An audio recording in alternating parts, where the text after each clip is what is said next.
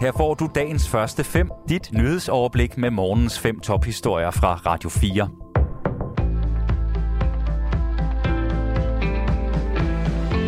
Det er tirsdag den 4. oktober. Jeg hedder Signe Ribergaard Rasmussen.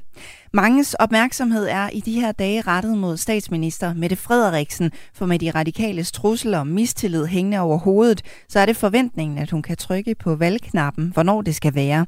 De radikale har sat deadline til Folketingets åbning, som er i dag, men det er ikke afgørende for politisk leder Sofie Karsten Nielsen, om valget bliver udskrevet i dag eller i morgen. Den dag øh, betyder øh, ingenting øh, for mig, og jeg kan også øh, notere, at øh, øh, adskillige kommentatorer øh, har øh, noteret sig, at øh, det bliver onsdag, der bliver udskrevet valg, og mm. det er helt fint med mig. I starten af juli besluttede de radikale, efter Mink-kommissionens kritik af Mette Frederiksen og regeringen, at valget skal være udskrevet inden Folketingets åbning. Hvis det ikke sker inden for de næste dage, så vil partiet stille mistillid ved åbningsdebatten den 6. oktober, som er første mulighed for de radikale efter deadline. Det er dog Sofie Karsten Nielsens klare forventning, at det aldrig kommer så vidt. Det er min klare forventning, at der er udskrevet valg inden øh, på torsdag øh, hvor der er øh, åbningsdebat, og, øh, og vi derfor kan komme på talerstolen, ja. Det både håber jeg og, øh, og regner jeg med, øh, for der har allerede været valgkamp længe i Danmark. Ikke? Der har været det øh, i månedsvis, altså, og måske en, en splittende valgkamp, synes jeg, som, som på nogle måder egentlig er, er, er, er noget hård i filten.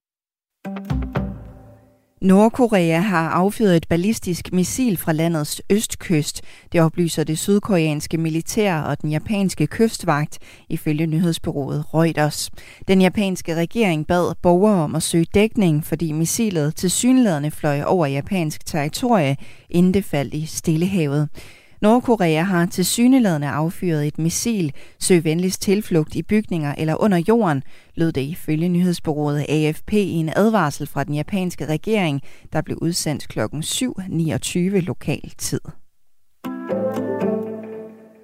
Eksperter fra Forsvarsakademiet har den seneste uge forklaret danskerne vidt og bredt om gaslækagerne på Nord Stream 1 og 2. Men det er slut nu, i hvert fald for en stund. Asbjørn Møller fortæller. Ifølge Jyllandspostens oplysninger har eksperterne fået et påbud om ikke at udtale sig om begivenhederne i Østersøen på grund af den operative sikkerhed. En beslutning, som er taget af Forsvarskommandoen. Ronny Vossen, der er kommunikationschef på Forsvarsakademiet, bekræfter, at Forsvarsakademiet for nuværende ikke vil kommentere den igangværende indsats omkring Østersøen. Forsvarskommandoen vil sikre, at operationssikkerheden ikke kompromitteres og har indskærpet dette over for Forsvarsakademiet, hvilket betyder, at vi i øjeblikket ikke udtaler os om aktiviteter i Østersøen omkring gaslækagerne. Det skriver Ronny Vossen i et skriftligt svar til Jyllandsposten. Forsvarsakademiet er en selvstændig og uafhængig uddannelsesinstitution under Forsvarskommandoen. Jens Wenzel Christoffersen, overlovskaptajn og militæranalytiker ved Center for Militære Studier ved Københavns Universitet, ser udmeldingen som et udtryk for, at man gerne vil kontrollere en operation, som har bevæget sig ind i en mere afklarende fase. Tidligere præsident Donald Trump har sagsøgt det amerikanske medie CNN for æreskrænkelse.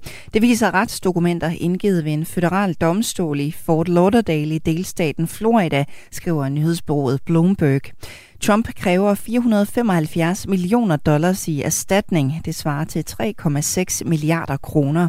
Trump hævder, at CNN har optrappet en æreskrænkende smedekampagne imod ham, fordi nyhedsnetværket frygter, at han vil stille op til det amerikanske præsidentvalg i 2024. Ifølge Trump har CNN brugt sin indflydelse som en førende nyhedsorganisation til at bekæmpe ham politisk. Ifølge nyhedsbureauet Reuters så har CNN afvist at kommentere sagen. Australiens føderale regering har sat et mål om at forhindre, at mere af det unikke dyre- og planteliv i landet uddør. Med en ny 10-årsplan får beskyttelsen af 110 arter særlig høj prioritet, og det samme gælder 20 områder.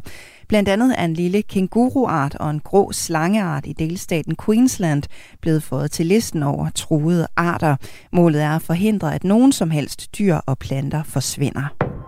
Dagens første fem er tilbage igen i morgen tidlig.